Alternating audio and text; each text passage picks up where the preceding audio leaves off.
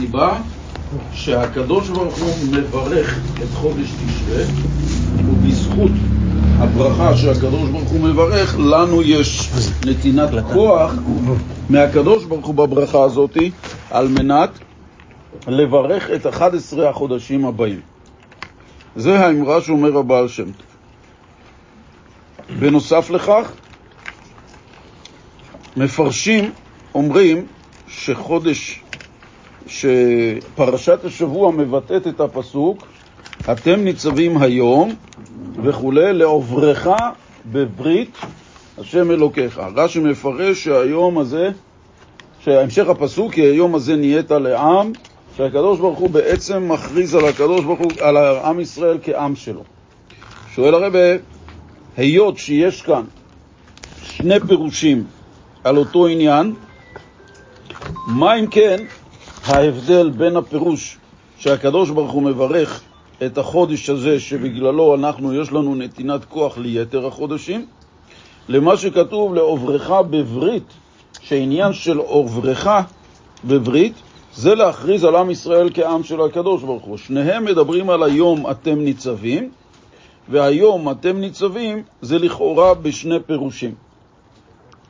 מסביר הרבה שהעניין של לעוברך בברית מדובר על לשון של ערבות, הכוונה של ערבות, שמשה רבנו אומר, אני מהיום מכריז על כך שאתם ערבים זה לזה.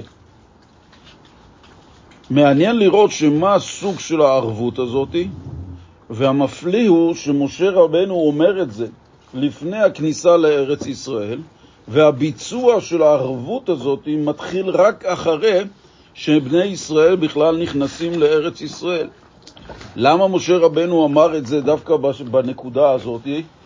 היות שמשה רבנו לא, היה נכנס, לא נכנס לארץ ישראל וידע שפטירתו קרובה, אז זה כמו שאב, אבא מכנס את הילדים שלו כדי לומר להם לפני מותו, תישארו מאוחדים, תישארו כבני משפחה שאחד הדואג לשני.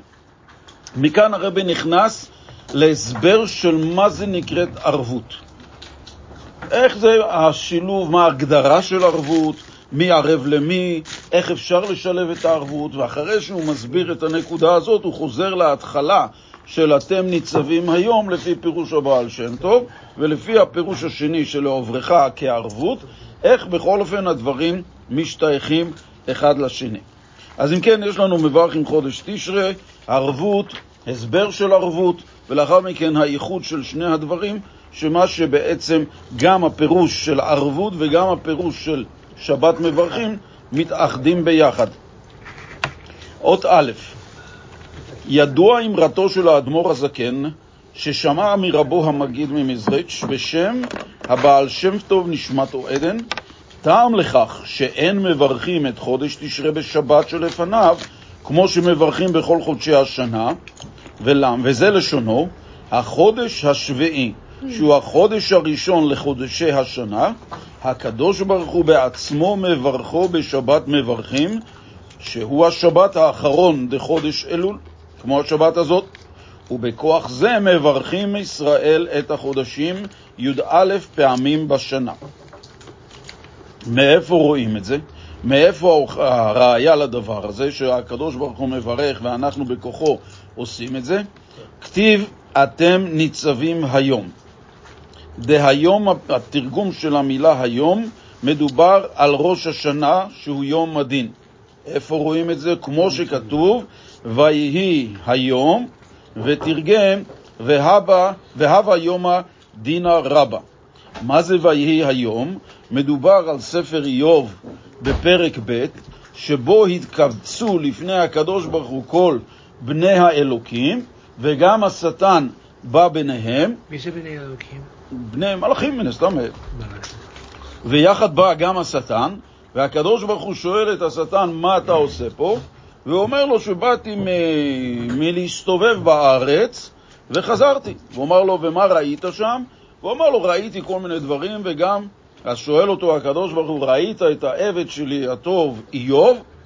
הוא אומר לו, כן, ראיתי, אבל אם תנסה אותו, לא בטוח שהוא באמת במצב שהוא נמצא עשיר ועם אה, משפחה גדולה, ומה אכפת לו, למה לא לעבוד את השם כראוי? בוא נראה אותך מנסה אותו, תן לי לנסות אותו. זה מה שכתוב, ויהי היום. זה היום שכולם באו לפני האלוקים, ותרגום על זה, מה זה ויהי היום, והווה יום, מדובר על דין הרבה. דין הרבה זה יום חשוב, יום גדול. מה כתוב? ואתם ניצבים, הפירוש הוא, קיימים ועומדים, והיינו שזוכים בדין. אנחנו עדיין מביאים מכאן ראיה שהקדוש ברוך הוא מברך את החודש תשרה. וכאן הוא ממשיך, ובשבת שלפני ראש השנה, שהוא השבת האחרון בחודש אלול, קוראים אז פרשת אתם ניצבים, דזהו ברכתו של הקדוש ברוך הוא. בשבת מברכים חודש השביעי, שהוא המוסבע והמשביע ברוב טוב לכל ישראל על כל השנה. מכאן זה הציטוט והראיה לכך שהקדוש ברוך הוא מברך את השבת האחרונה, שבת מברכים האחרונה של השנה, שמברכת את יתר השנה. זה לגבי פירוש אחד.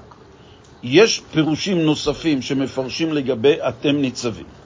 מפרשי התורה מפרשים את הפסוקים אתם ניצבים לעוברך בברית, שמשה רבנו הביא את בני ישראל לידי ערבות. מהי הערבות? שיהודי אחד יהיה ערב ואחראי עבור יהודי שני. כל ישראל ערבים זה בזה. שואל הרב, צריך להבין מכך. שני פירושים הרי יש כאן,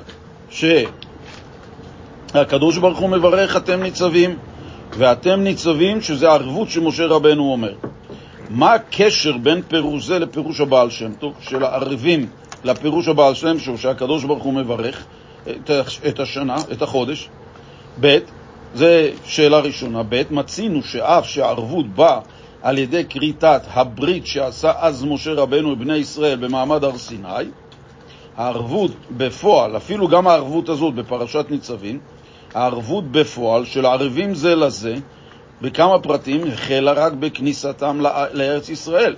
מדוע לא החלה הערבות בפועל כבר מיד בכריתת הברית? משה רבנו אומר לבני ישראל, אתם ערבים זה לזה, בפרשת ניצבים. ומיד הוא אומר להם, אבל אתם לא צריכים להתחיל עכשיו.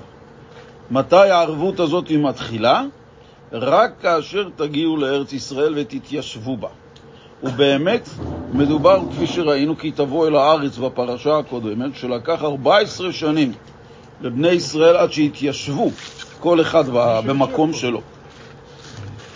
כדי להבין, עוד ב', כדי להבין זאת, צריכים לבאר תחילה עניין כללי בקשר לערבות שבין יהודי אחד לשני. הערבות הייתה גם כן שהקדוש ישוע התנה איתם, אתם אה, תבואו למלחמה. כן, אבל זה כבר, השאלה היא לגבי מדוע לא התחילה הערבות מתי שהקדוש ברוך הוא כורת ברית עם בני ישראל.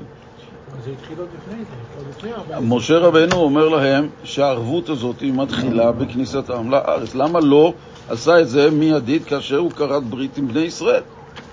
עכשיו הרב משאיר את שתי השאלות שאמרנו באות א', והם נכנס להסבר שאתה אומר שמשה רבנו הכניס את ישראל שיהיו ערבים זה לזה, מהי הערבות הזאת? מה זאת אומרת? מה אמורים לבצע בפועל? מה הפירוש המילה שאני ערב לשני? מה אתה ערב לי? מה אני ערב לך? והאם אתה יכול להיות ערב לי? יש מקרים שאתה לא יכול להיות ערב לי. אז איזה ערבות זאת שכאשר יש מצבים שאתה לא יכול להיות ערב, והרב מביא את הדוגמאות. כדי להבין זאת צריכים לבאר תחילה עניין כללי בקשר לערבות שבין יהודי אחד לשני. אף על פי, על פי, לא. סליחה, על פי שכל עניין הערבות הוא שהגדול בנוגע לאותו פרט עבורו נדרשת הערבות שלו, נעשה ערב לקטן ממנו. נעשה ערב לקטן ממנו. אחר כך, אולי זה חסר, בסדר. כמו לדוגמת,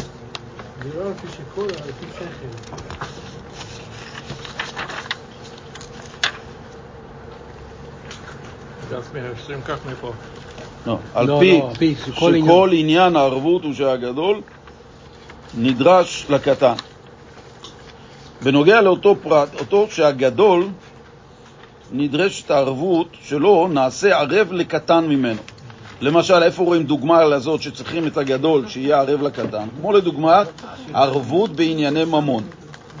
כשאני מבקש הלוואה ואין ביטחון שיהיה לו במה לפרוע, המלווה דורש ערבות של עשיר. נדרשת אז ערבותו של עשיר.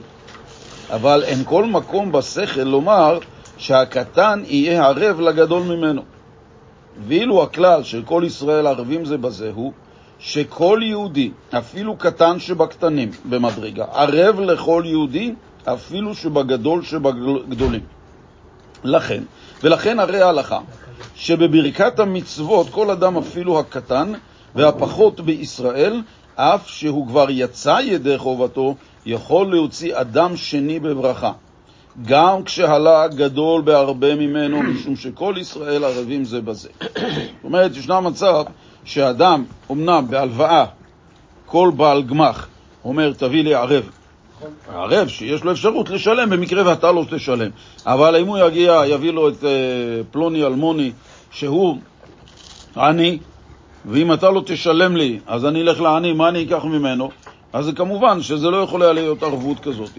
אבל במקרים אחרים יש ערבים זה בזה, שהקטן יכול להיות ערב לשני, לא בידיהם הממונות.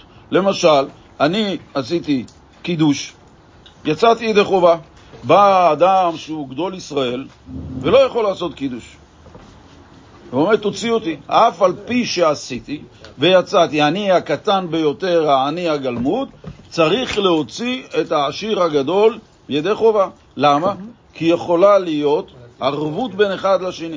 על דרך זה שיכולים להיות תשעה אברהם אבינו, תשעה כמו אברהם אבינו, ועד שיבוא איזה ינקל משה הסנדלר, ואם הוא לא יהיה איתם, לא יכולים להתפלל במניין. אז זה עניין של הערבות, שלמרות שמדובר על קטן לכאורה, מצד שני ההלכה קובעת שהעניין הפנימי של יהודי יכול להיות ערב בהרבה דברים, ואין כאן עניין של גדול וקטן. על האמור, אתם ניצבים כולכם, אומר אדמו"ר הזקן, שכל בני ישראל הם קומה אחת שלמה. בשנות המיימר בליקוטי תורה אתם ניצבים, שם הרבי מתייחס עכשיו, מביא משם את המקומות האלה. הוא אומר שאדמו"ר הזקן במאמר אתם ניצבים היום, אומר, מה זה אתם ניצבים היום? כולכם קומה שלמה. אגב, יש איזו התייחסות למשפט הזה, כולכם אה, כקומה שלמה, אה, קומה אחת שלמה, שזה הולך גם לאדם הראשון. האדם הראשון היה נקרא קומה אחת שלמה, היות שכל נשמות ישראל היו בתוכו. ולכן, מה זה קומה אחת שלמה? שהיו נשמות כמו של האבות שהיו מהמוח של האדם הראשון, והיו של הדורות האחרונים מהעקב של האדם הראשון. אבל כולם נמצאים כקומה אחת, מכיוון שאחד צריך לשני, כי הראש לא יכול לזוז מטר או סנטימטר בלי שהרגליים או העקביים ייקחו אותו לאיפה שצריך. ולכן הערבות היא והשלמות היא בקומה אחת, דווקא שכולם מתפקדים ביחד. תכף נראה, תכף תכף נראה איך הרבי כאן מחלק את זה. אבל הרבי מתייחס מהמאמר שמה בליקוטי תורה שהוא קורא לזה קומה אחת שלמה. וכשם שבגוף האדם ישנו יתרון מסוים ברגליים על הראש, ואין שלמות בראש ללא הרגליים, כמו שאמרנו מקודם, לא, הראש לא יכול ללכת ללא הרגליים, כן הוא גם בקומה של ישראל, של כל ישראל. גם היהודי מהסוג הנחות ביותר, שלכאורה הוא העקביים, שחוטב עציך ושואב ממך, יש בו יתרון מסוים על אלו שהם מסוג ראשיכם. הם צריכים להגיע לאלו שהם חוטב עציך ושואב ממך, ואין להם שלמות בלעדם. זאת אומרת, חייבים את החלק הזה גם, כדי ליצור קומה שלמה באחדות עם ישראל. לפי זה יובן איך שכל ישראל ערבים זה בזה. הדגשה למילה כל, שאין מישהו יוצא מן הכלל. כי כל יהודי הוא ראש וגבוה בפרט מסוים. שבגלל פרט זה צריכים כל ישראל להגיע לערבותו.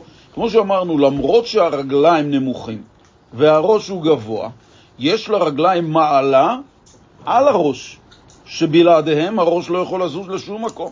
יש לו תוכנית להגיע ממקום למקום, שולט על, ה, על, ה, על הרגליים זה המוח. נכון, אבל בלי, למי הוא צריך, אבל אם המוח היה רוצה, הוא תלוי ברגליים. גם אם הוא נותן הוראה לרגליים, אבל הוא תלוי, הוא לא יכול לתת הוראה כזאת לאף. תיקח אותי ממקום למקום. עכשיו הרגליים אומרים לראש, הרגליים אומרים לראש, נו, נראה אותך הולך לבד. אוקיי? אז לרגליים יש מעלה על הראש, הוא אומר, שמע, אני צריך אתכם, תעשה לי טובה. יוצא מצב שהראש נזקק לרגליים. העשיר נזקק לעני במקרה כזה של השלמת מניין, של ערבות מסוימת. בכל אופן, אז רואים כאן שהראש והרגליים, זאת אומרת, יש לרגליים, אפילו לעקב שברגל, יתרון על המקום הגבוה שבגוף, שזה המוח.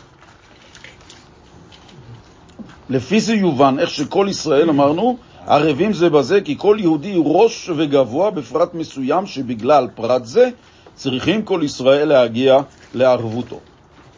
ד' כשאדמו"ר הזקן מבאר במאמר בלקוטי תורה אתם ניצבים, שם הוא מסביר את האחדותם של כל בני ישראל, הוא מביא פסוק.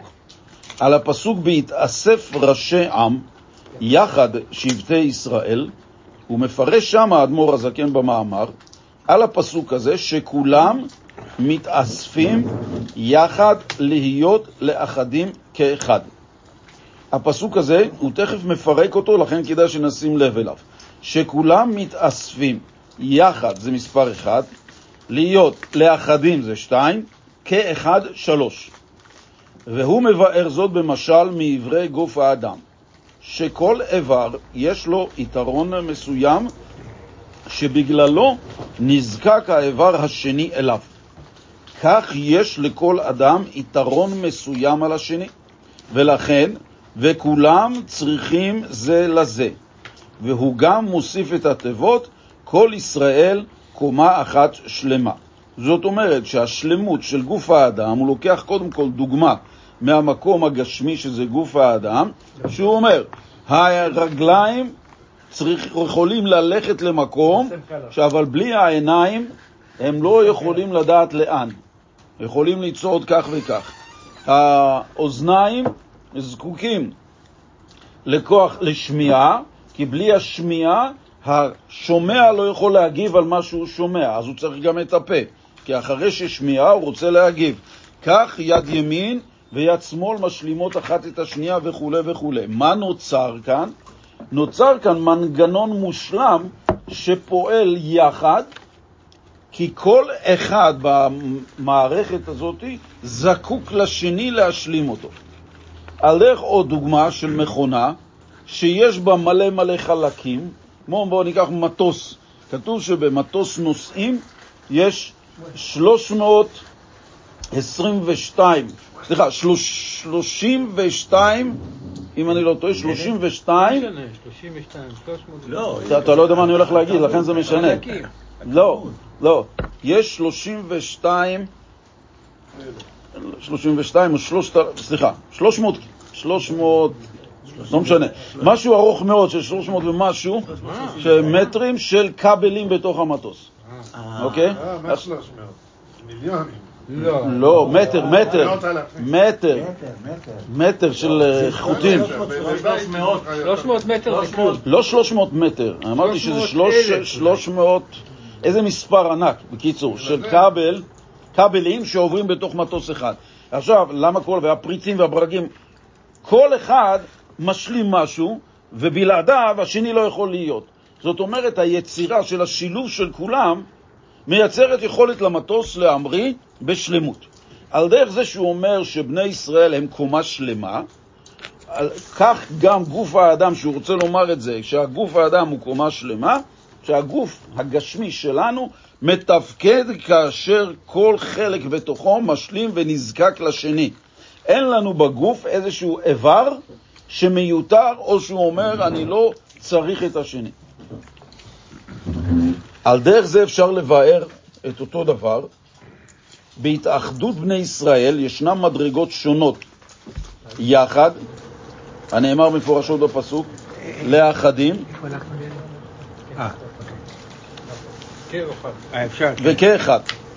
את שתי המדרגות לאחדים ואחד- ואחד שהאדמו"ר הזה כן מוסיף, הוא מבאר בשני הסברים, וכולם צריכים זה לזה. מה הכוונה? ביאור לאחדים. זאת אומרת, על הביאור לאחדים הוא אומר, וכולם צריכים זה לזה, כל ישראל קומה אחת שלמה, שזה הכוונה על ביאור על כאחד. זאת אומרת, למה צריכים להיות אחדים, יחד להיות אחדים, כדי להתקבץ להיות כאחד. מגדת? אוקיי. הוא אומר, הוא מסביר הרי למה כתוב שיש לאחדים כאחד, שכולם מתאספים יחד להיות לאחדים כאחד. למה צריך את המילה לאחדים? אומר לאחדים, תכף הוא יסביר אותה יותר, אבל הוא אומר שהמילה לאחדים היא הכוונה על הפירוש כאחד. זאת אומרת שמתאחדים כולם להיות לא רק התאחדות, אלא המטרה של ההתאחדות היא כדי להיות אחד. אפשר להתאחד, לא להיות אחד. אפשר להיות מלא מלא אנשים, שכל אחד הוא גוף אחד, כמו שאנחנו אומרים במעמד הר סיני, ששם כולה דרכים עד מעמד הר סיני היו במשא ומריבה. אבל כשהגיעו למעמד הר סיני, כתוב ויחן שם ישראל בלשון יחיד כאיש אחד בלב אחד. לא הייתה תרעומת של אחד על השני. אז כל עם ישראל באותו רגע היה אחדים, שלכל אחד יש דעה משלו, אבל במעמד הר סיני נוצר מצב של אחד. על דרך זה, בקומה שלמה של נפש, של עם ישראל, כאשר מתאחדים כולם, זה עדיין לא הופך אותם אחד, אבל המטרה של ההתאחדות במקרה הזה של אתם ניצבים, המטרה של להתאחד הייתה של להיות מצב של אחד. תכף נראה על מה הולכת, על מה הדר- הדרישה היא להיות כאחד. אומר הרבה, הפירוש הפשוט של יחד הוא התכנסות של דברים ומודגשת המילה שונים, שכולם מתאספים לשם מטרה מסוימת. הפגנה. הפגנה שאנשים שונים מתאספים, אבל כולם מתאספים להפגין על מטרה אחת. אין כל קשר פנימי ביניהם. זאת אומרת, מה אין כל קשר? כי האופי של כל אחד שונה אחד מהשני, ולכן אין שום קשר ביניהם. קשר פנימי. הם רק מכונסים יחד, הגופים באו למקום אחד. לכן מוסיף האדמו"ר הזקן לאחדים שהם לא באו כאחדים, אלא הם באו כאחד, שהתאחדותם של בני ישראל אינה רק שכולם מתאספים יחד ומתחברים לאגודה אחת לשם מטרה כמו הפגנה, של לעשות רצונך בלבב שלם, אלא שיש ביניהם קשר פנימי, ובזה עצמו ישנן שתי מדרגות כלליות, לאחדים וכאחד. זאת אומרת, יש כאן קשר שהרב רוצה להביא, שיש פה קשר פנימי שהופך את כולם מאחדים, התאחדו למקום שהופך אותם אחד. ברוך הוא, אפשר הכל נהיה מקרוב. לחיים, לחיים. מה זה לאחדים? הרב כאן מתייחס, פירושו איחוד. לא זו בלבד שכולם התכנסו למקום אחד לשם מטרה אחת, אך מחמת השוני שבהם, העניין הפרטי שבכל אחד, הם דברים נפרדים, לפי הפירוש הפשוט של יחד, אלא אף בפרטים השונים שבהם קשורים ביניהם, שכל עניין פרטי של אחד מהם בא לידי שלמות על ידי השני. וזה ביאורו של אדמו"ר הזקן, וכולם צריכים זה לזה. מבחינה חיצונית רואים שאנשים שמתכנסים להפגנה, אם אחד יבוא, זה לא ישפיע לשום דבר. אם יבואו אלפים, אז אחד צריך את השני כדי להיות באותו מקום על מנת להפגין למטרה אחת. אבל כדי שזה יהיה, צריכים אחד לשני, הם צריכים להיות כולם ממוקמים במצב של לאחדים, לבוא למקום אחד. בדעה אחת גם הם? לא, זה כל העניין. למה לא בדעה אחת? מכיוון שהפנימיות שלהם אין קשר לאחד לשני. הדעה... המפגינים, אבל עם ישראל... או, רגע, רגע, עכשיו אנחנו תכף נגיע. אבל הנה, אנחנו מגיעים גם לזה, כדי להראות את ההשוואה, להביא למצב של מה זה אחד, לאחדים כאחד. כן. אמרנו מקודם שהאחדים זה אין שום קשר פנימי ביניהם. כן. הם באים למטרה למטרה שכל אחד יש לו את המטרה, הם רק מתכנסים ביחד לאותו מקום, אוקיי? והאחד זה דבר שהרבי רוצה להסביר אחר כך, שהאחד הוא שונה מהאחדים. תכף הוא יסביר איך זה קשור לעם ישראל. ברם, אבל גם לאחדים, לשון רבים, מבטא התאחדות של דברים רבים, אפילו בשעת התאספותם. לכן הוא מוסיף ואומר כאחד. הם נעשים כדבר אחד. ההתאחדות של הדברים הנפרדים עושה אותם קומה אחת, גוף אחד. ההתאחדות של כל אברי האדם מתבטא לא רק משום שזקוקים זה לזה, אלא הם דבר אחד. זה מפריע. משום שכל איבר, בכל פרטיו, הוא חלק מן האדם. אין בו תוכן עצמאי נפרד, מלבד היותו חלק מגוף האדם, ולכן הרי הם כולם דבר אחד כאחד. יש במצב של אחדות, במצב של כולם כאחדים, זה עדיין יכול לעשות אותם באהבה ובדעה אחת, אבל עדיין יש כאן פירוט של אנשים. בגוף האדם, שצריך שתהיה קומה שלמה, אחד נזקק לשני כדי להשלים את השני. זאת אומרת, אין בגוף האדם אחדות שכל אחד בא בפני עצמו ואומר, נכון, אנחנו אמורים להפעיל את הגוף כמו מכונה, אומרת הבוכנה של המכונה או של המנוע, אני בוכנה, אני צריכה לעשות ככה. מה אתה עושה לא עניין אותי. זה שאתה חלק מהמכונה ביחד איתי, בסדר, שמו אותך, אבל אל תדבר איתי, אני לא קשורה אליך, אתה לא קשור אליי. כולנו ביחד נמצאים בתוך המנוע, מפעילים אותו. אנחנו נמצאים פה כאחדים, נמצאים באותו מנוע, נמצאים באותו מכונה, אבל אין לי קשר אליך, אתה מדיד של שמן ואני בוכנה שעושה פעולה אחרת.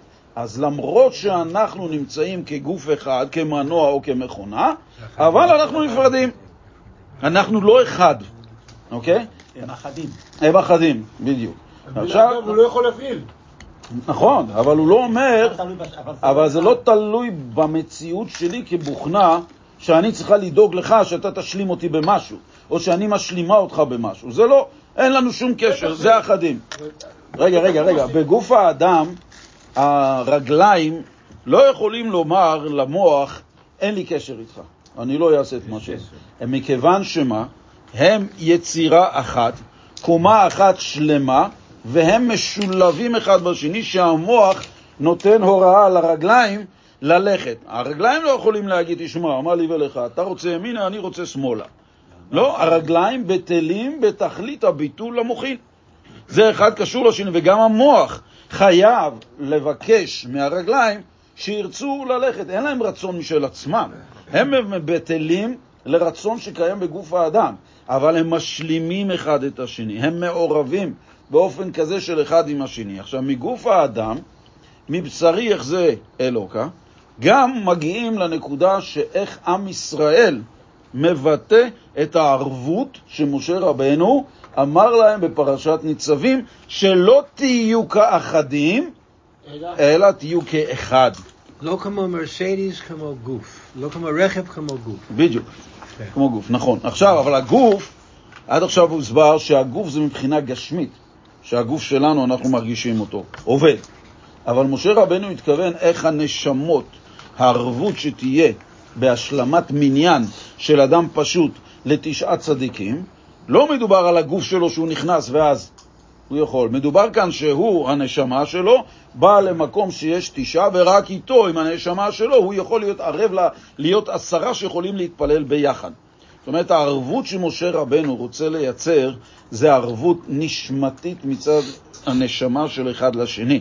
לא ערבות כספית, שזה גם כמובן, זה הנגזרת מזה, אבל זה יבוא על ידי ערבות אישית. אם אני אוהב אותך, אז אני ערב לך שיהיה לך טוב. אני רוצה שיהיה לך טוב, אז לכן אני עושה את המקסימום שאני יכול להיות ערב למצבך שאני, מה זה מלשון ערב? מלשון אני מתערבב עם. עם המצב שלך, אוקיי? שזה בעצם, אז למה אמרנו כן, שהוא- שחור לבן. למה אמרנו שדחו את זה עד שהם נכנסו לארץ? הוא אמר להם... רגע, רגע, רגע, רגע, שנייה, עוד לא הגענו לסוף, אוקיי? אה, אנחנו עכשיו באות ה'. לכאורה אינו מובן. מאחר שהאדמו"ר הזקן, זה לא נגמר, נראה לי שיש לך רק שני דפים, גם לי חסר אחד. לא חסר. תכף נראה. לכאורה אינו מובן. מאחר שהאדמו"ר הזקן מבאר כאן את הכאחד של כל בני ישראל, שהם קומה אחת שלמה, התאחדות שהיא עמוקה יותר מהתאחדות של האחדים. אם כן, לשם מה הוא צריך לומר גם לאחדים, ולבאר שכולם צריכים זה לזה, ועוד להעריך בביאור המשל של ראש ורגליים. הוא היה יכול לומר שכולם מתאספים להיות כאחד. לא היה צריך לומר שיחד, שכולם מתאספים יחד, כאחדים. לאחדים, כאחד, ולהביא את כל המשל של גוף האדם, ומתוך זה לראות את זה. אם הוא היה מוריד את המילה אחדים, אז היה יותר קל ישר לגשת שאנחנו צריכים להיות באופן של אחד. הכרח איפה לומר, מדוע... אה? לא היינו מבינים שהם מאוחדים. לא, כאחד, מצב של אחד. בוא נראה, הכרח לומר, למה בכל אופן השתמשו, בואו נראה למה בכל אופן השתמשו למילה כאחדים. האדמו"ר הזה כן, למה השתמש בכל אופן במילה לאחדים? הכרח איפה לומר שיש גם יתרון בלאחדים על כאחד.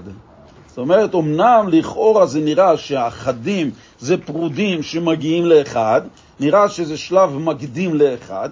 אומר הרב, לא, אם האדמו"ר הזקן ציין את זה, משמע שיש מעלה לאחדים, לאחד שצריך את האחדים לפני כן. כמו שאמרנו שהרגליים, למרות הנחיתות שלהם לגבי המוח, המוח צריך אותם גם, זאת אומרת שיש להם מעלה בפני עצמם על המוחין, מזה שהמוח לא יכול ללכת בלי הרגליים.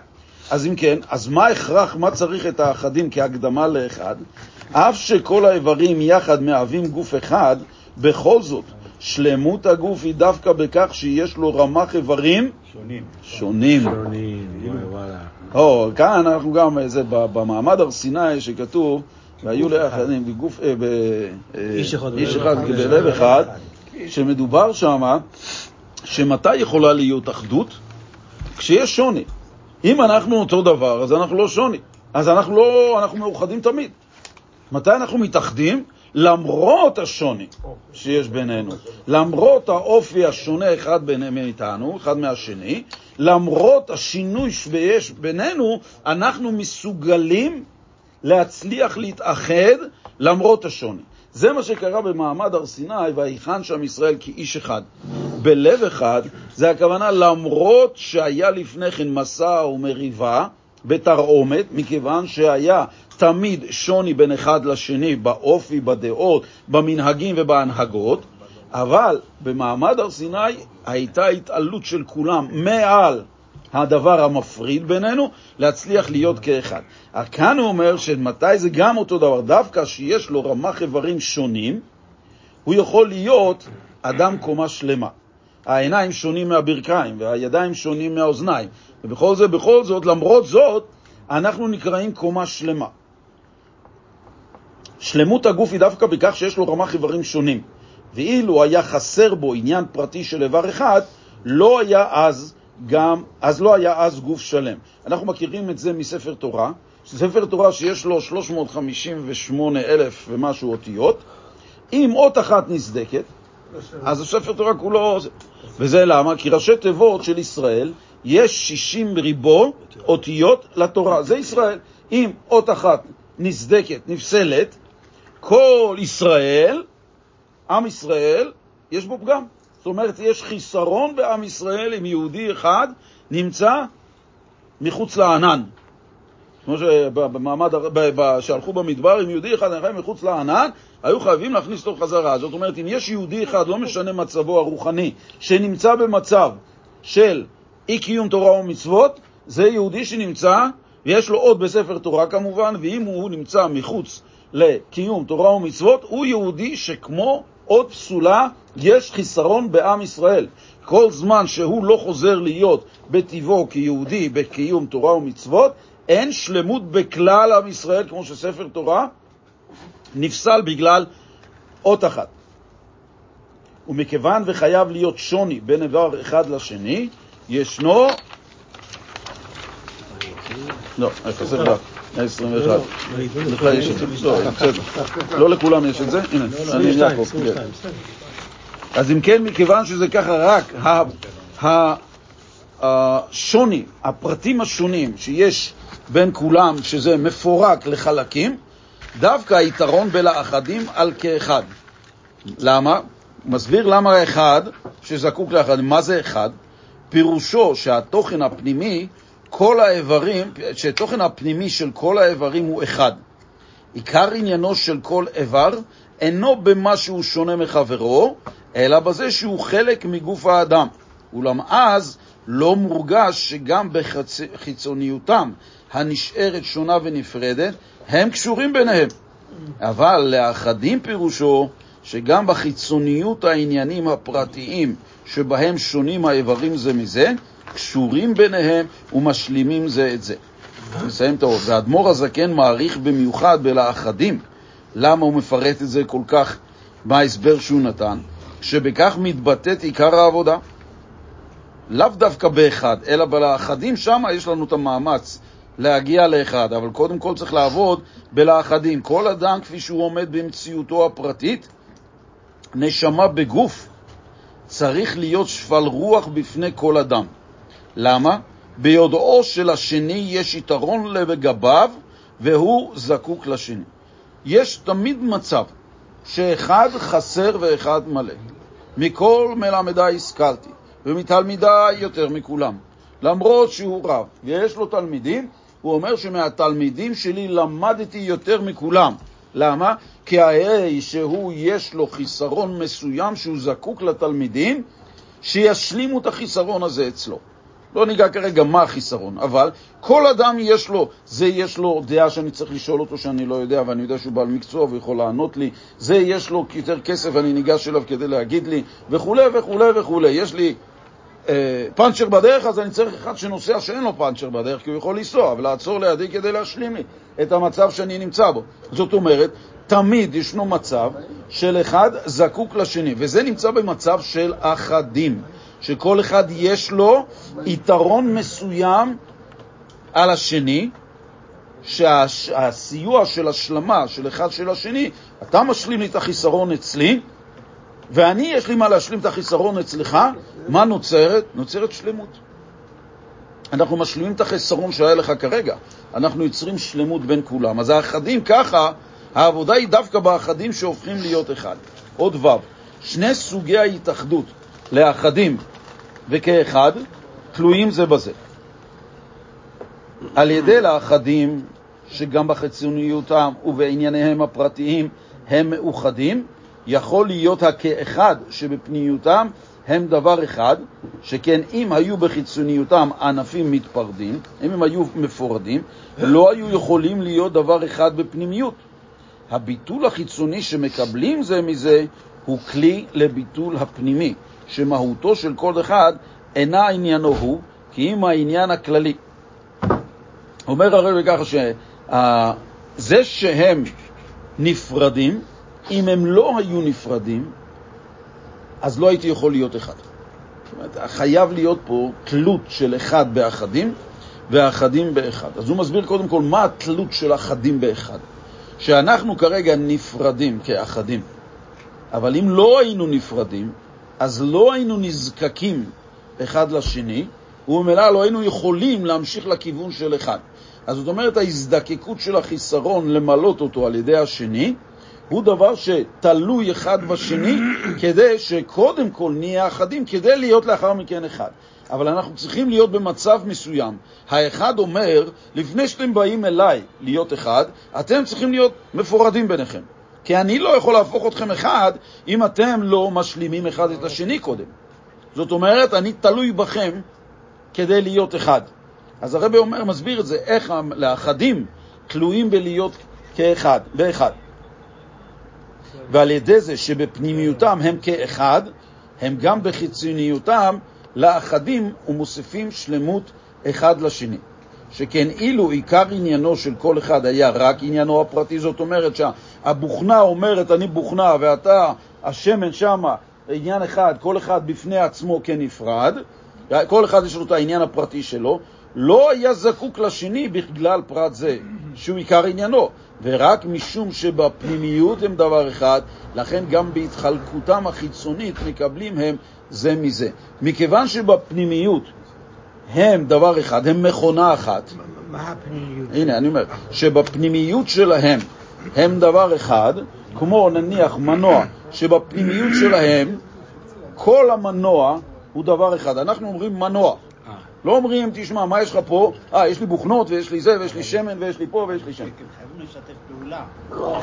זה בדיוק, זה מה שאומר, אם, חייבים לשתף פעולה, כי אחרת לא יצא שום זה, דבר. זה מה שאומר, אם, לא, אם היינו נשארים רק בגדר של פרטי, אז לא היינו יכולים להיות ביחד. זאת אומרת, אין פה השלמה של אחד של השני.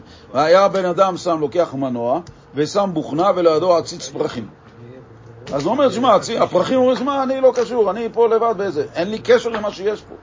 אז גם בפנימיות שלהם לא היה קשר. אבל זה שיש מנוע, שההרכבה הפנימית שלו מחברת בין כולם, אז כלפי חוץ אנחנו יכולים לראות מנוע אמנם, עם בוכנות ועם זה, אבל מה? אנחנו רואים את הפעולה של כולם כאחד. ואז יש מצב שלמה הם יכולים להתבטא בחוץ כמנוע אחד? מכיוון שבפנים, מה שאנחנו לא רואים, הם כולם מחוברים אחד לשני. ואחד נותן לשני, ואחד מקבל מהשני. כדי ליצור מצב של מעגל אחד שיוצר מנוע אחד שמצליח להניע רכב אחד. וכל זה נובע מאיפה? שהפנימיות של החלקים שנקראים מאוחדים, לאחדים, אחדים. יוצרים מצב של מנוע אחד. על פי זה עוד זין. אז זהו, אני ענית על התשובה. מה? לפני כן אמרת שהבוכנה יכולה להיות לבד. לא מבין את זה.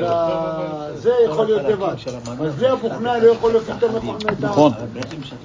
נכון, זה דבר, כשזה לבד, אני אתן לך למשל דוגמה.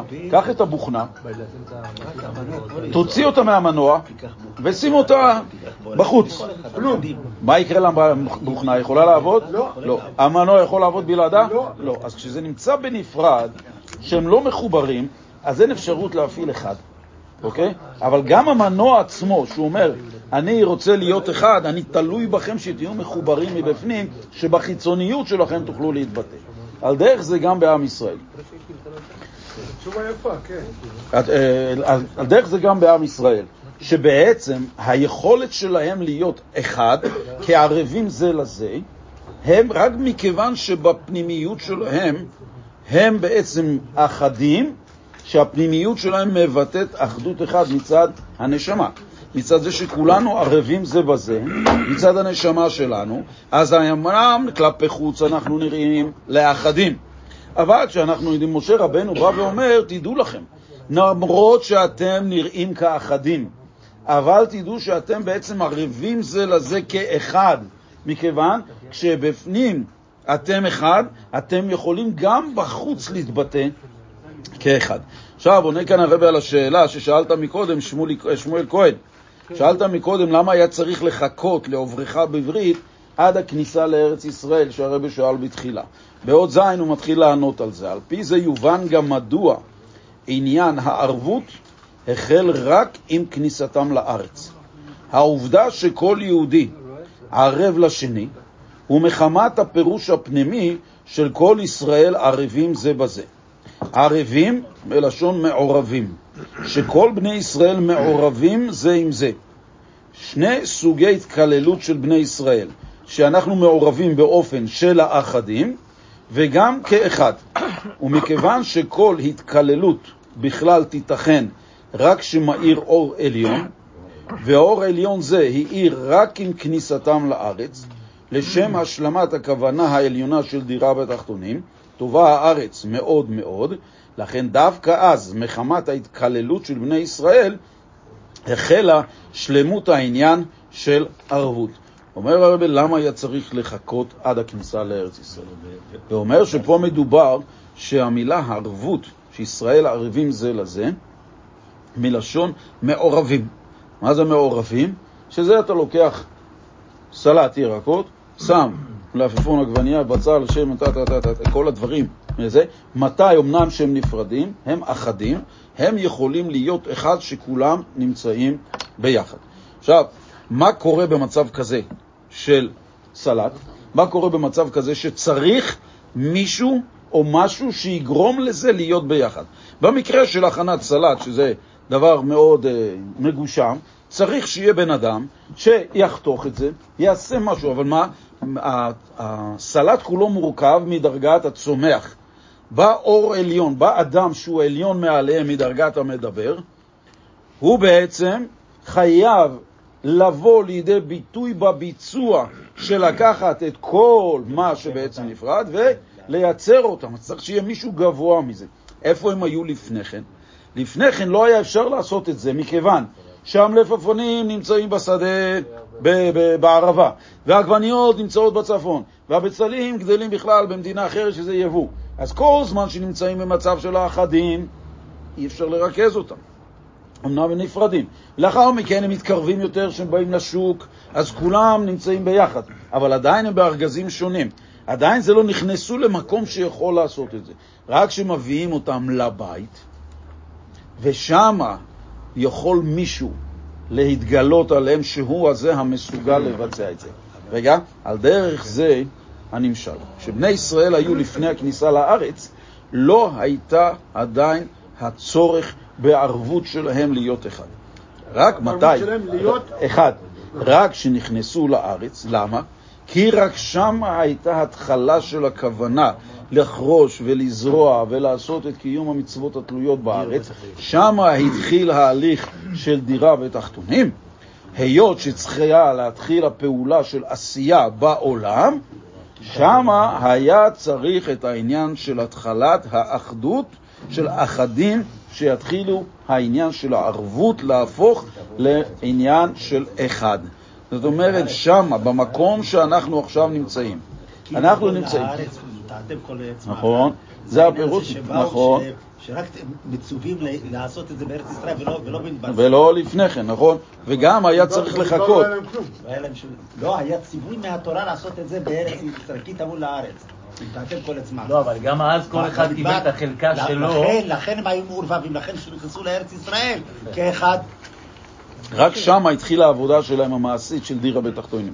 כי אז כבר לא היה מן מן השמיים, היה צריך לחרוש ולזרוע ולעבוד, אז כל הפעולה הזאת הייתה מצריכה, חייבת, הערבות של אחד לשני, של סיוע אחד לשני, כדי להצליח לבצע את הדירה בתחתונים. אם היינו נכנסים כאחד, אז כל אחד היה במצב של עם היהודי, והיה אומר, תשמע, אני אדם בפני עצמי, לא מחויב אליך כלום.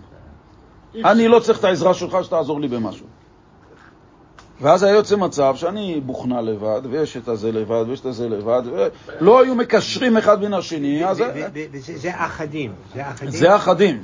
זה אחדים, אבל היה צורך במצב של אחד, כדי שאתה מסוגל להשלים מניין לעשרה אנש, לתשעה אנשים.